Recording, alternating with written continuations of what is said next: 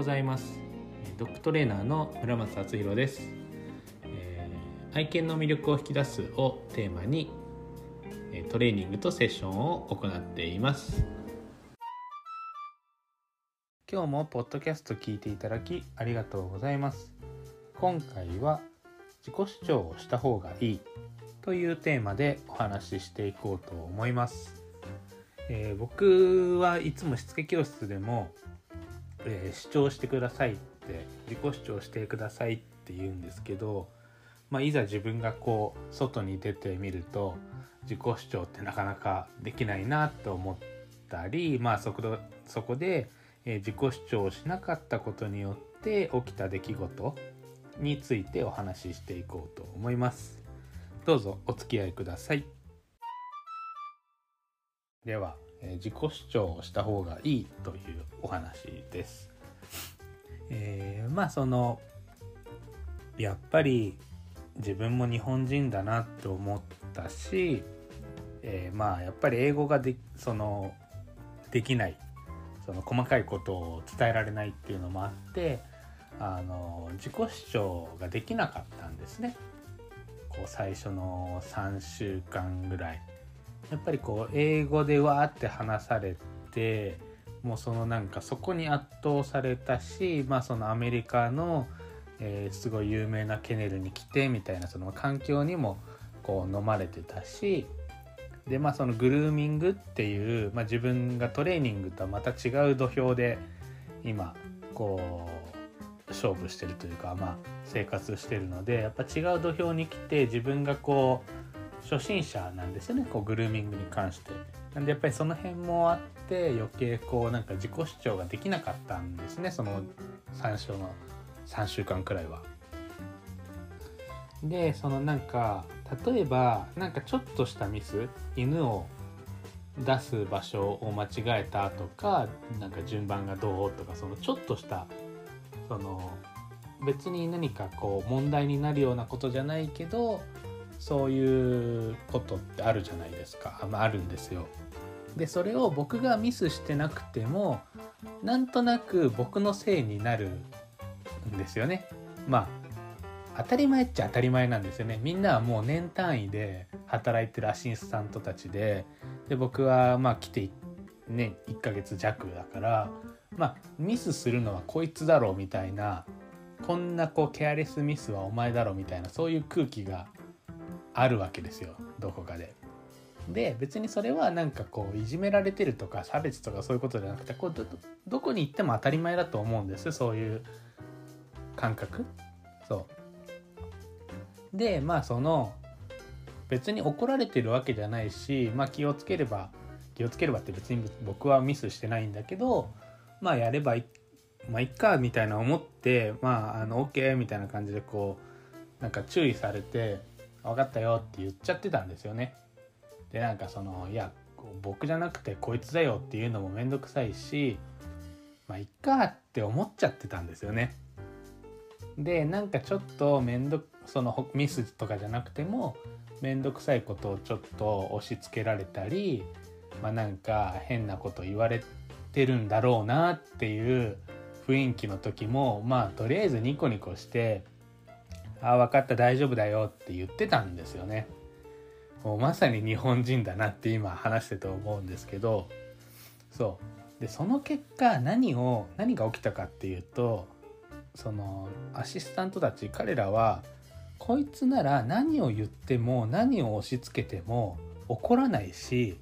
何でもニコニコして楽しそうにやってくれるって思われちゃったんですよね。でその結果僕のキャパを超える仕事をどんどん彼らは押し付けてきて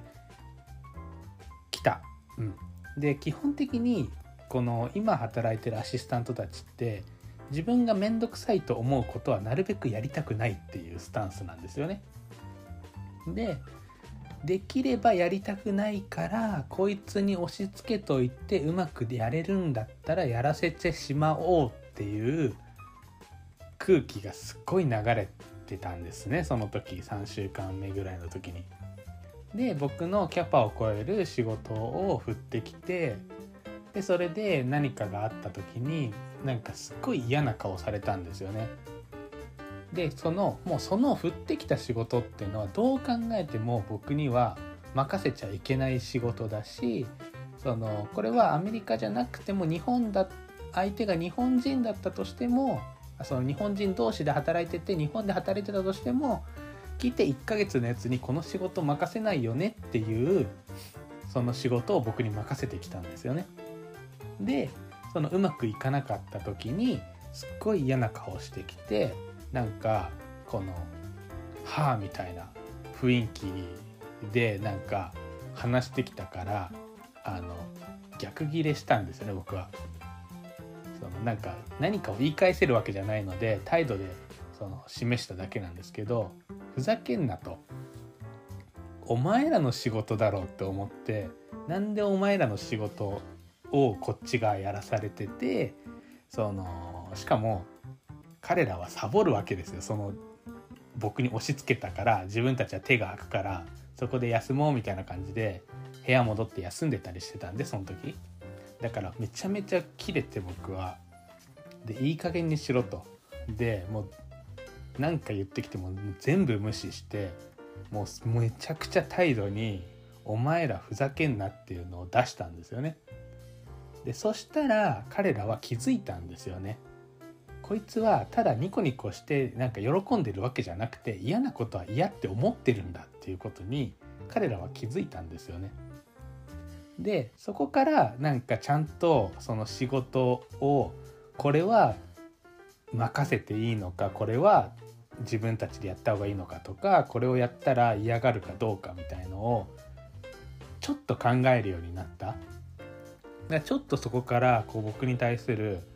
その彼らの態度っていうのは変わってきたんですよね。でもそれでもやっぱりあのなんか面倒くさいこととか言葉悪いけどうざいこと言ってきたりやってきたりするんですよね。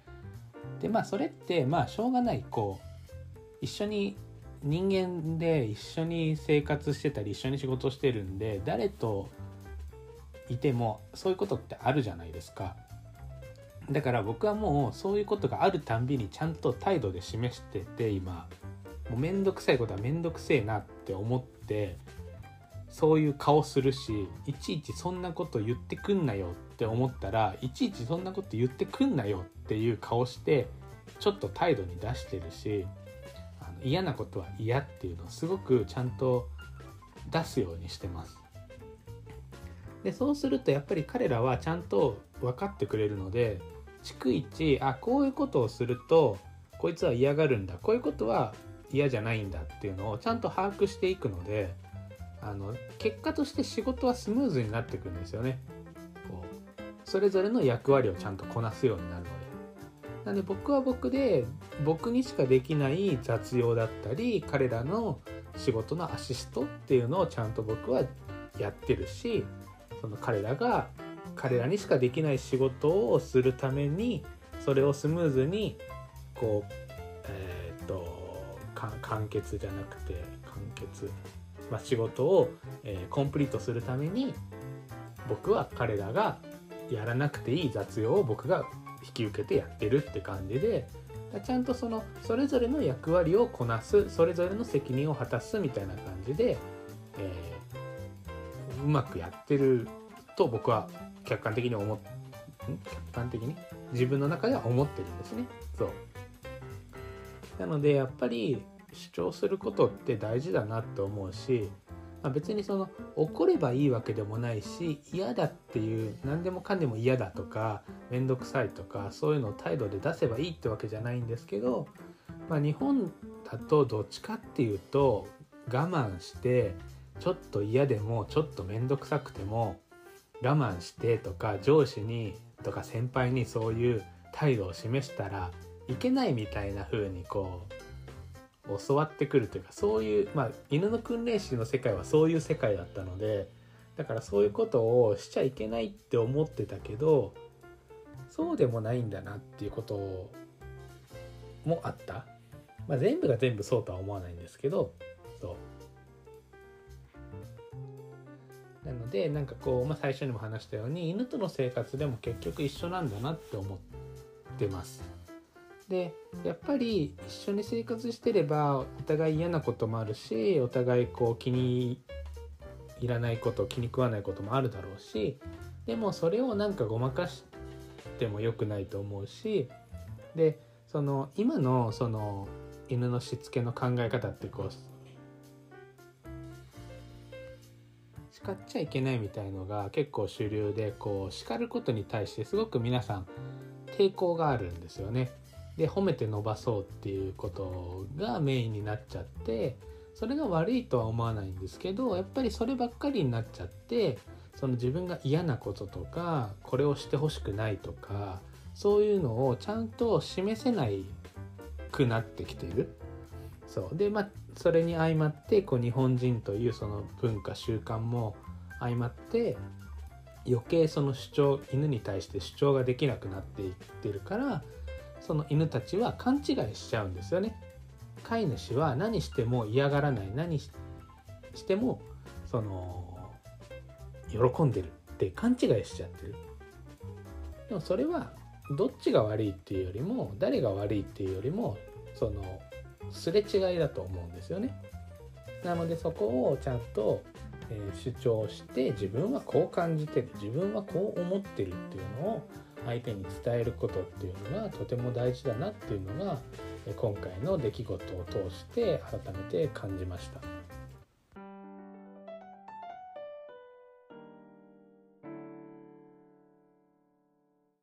はい、いかがだったでしょうか？今日は、えー、自己主張をした方がいいというテーマでお話ししました、えー、まあ、なかなかね日本の中にいるとこう協調性をとか和を大事にする文化なので自己主張っていうのはこうなんか傲慢とかこうなんかエゴなんじゃないかみたいな思っちゃうんですけど でもやっぱり僕はそれをが必要な時もあると思うのでまあ、必要な時にはちゃんと主張して、えー、必要ない時にはこう強調する和を重んじるっていうそのバランスが取れたらいいのかなと思います。まあ、それが結局犬との生活でも一緒だと思うので、まあ、ちょっといきなり人に対してあのできないなって思ったら、えー、自分の犬との生活の中で少しずつそういう自己主張っていうのをしてみるとえその感覚バランスっていうのが取れてきていいのかなと思います。はい。ではまた次回の放送をお楽しみに。バイバイ。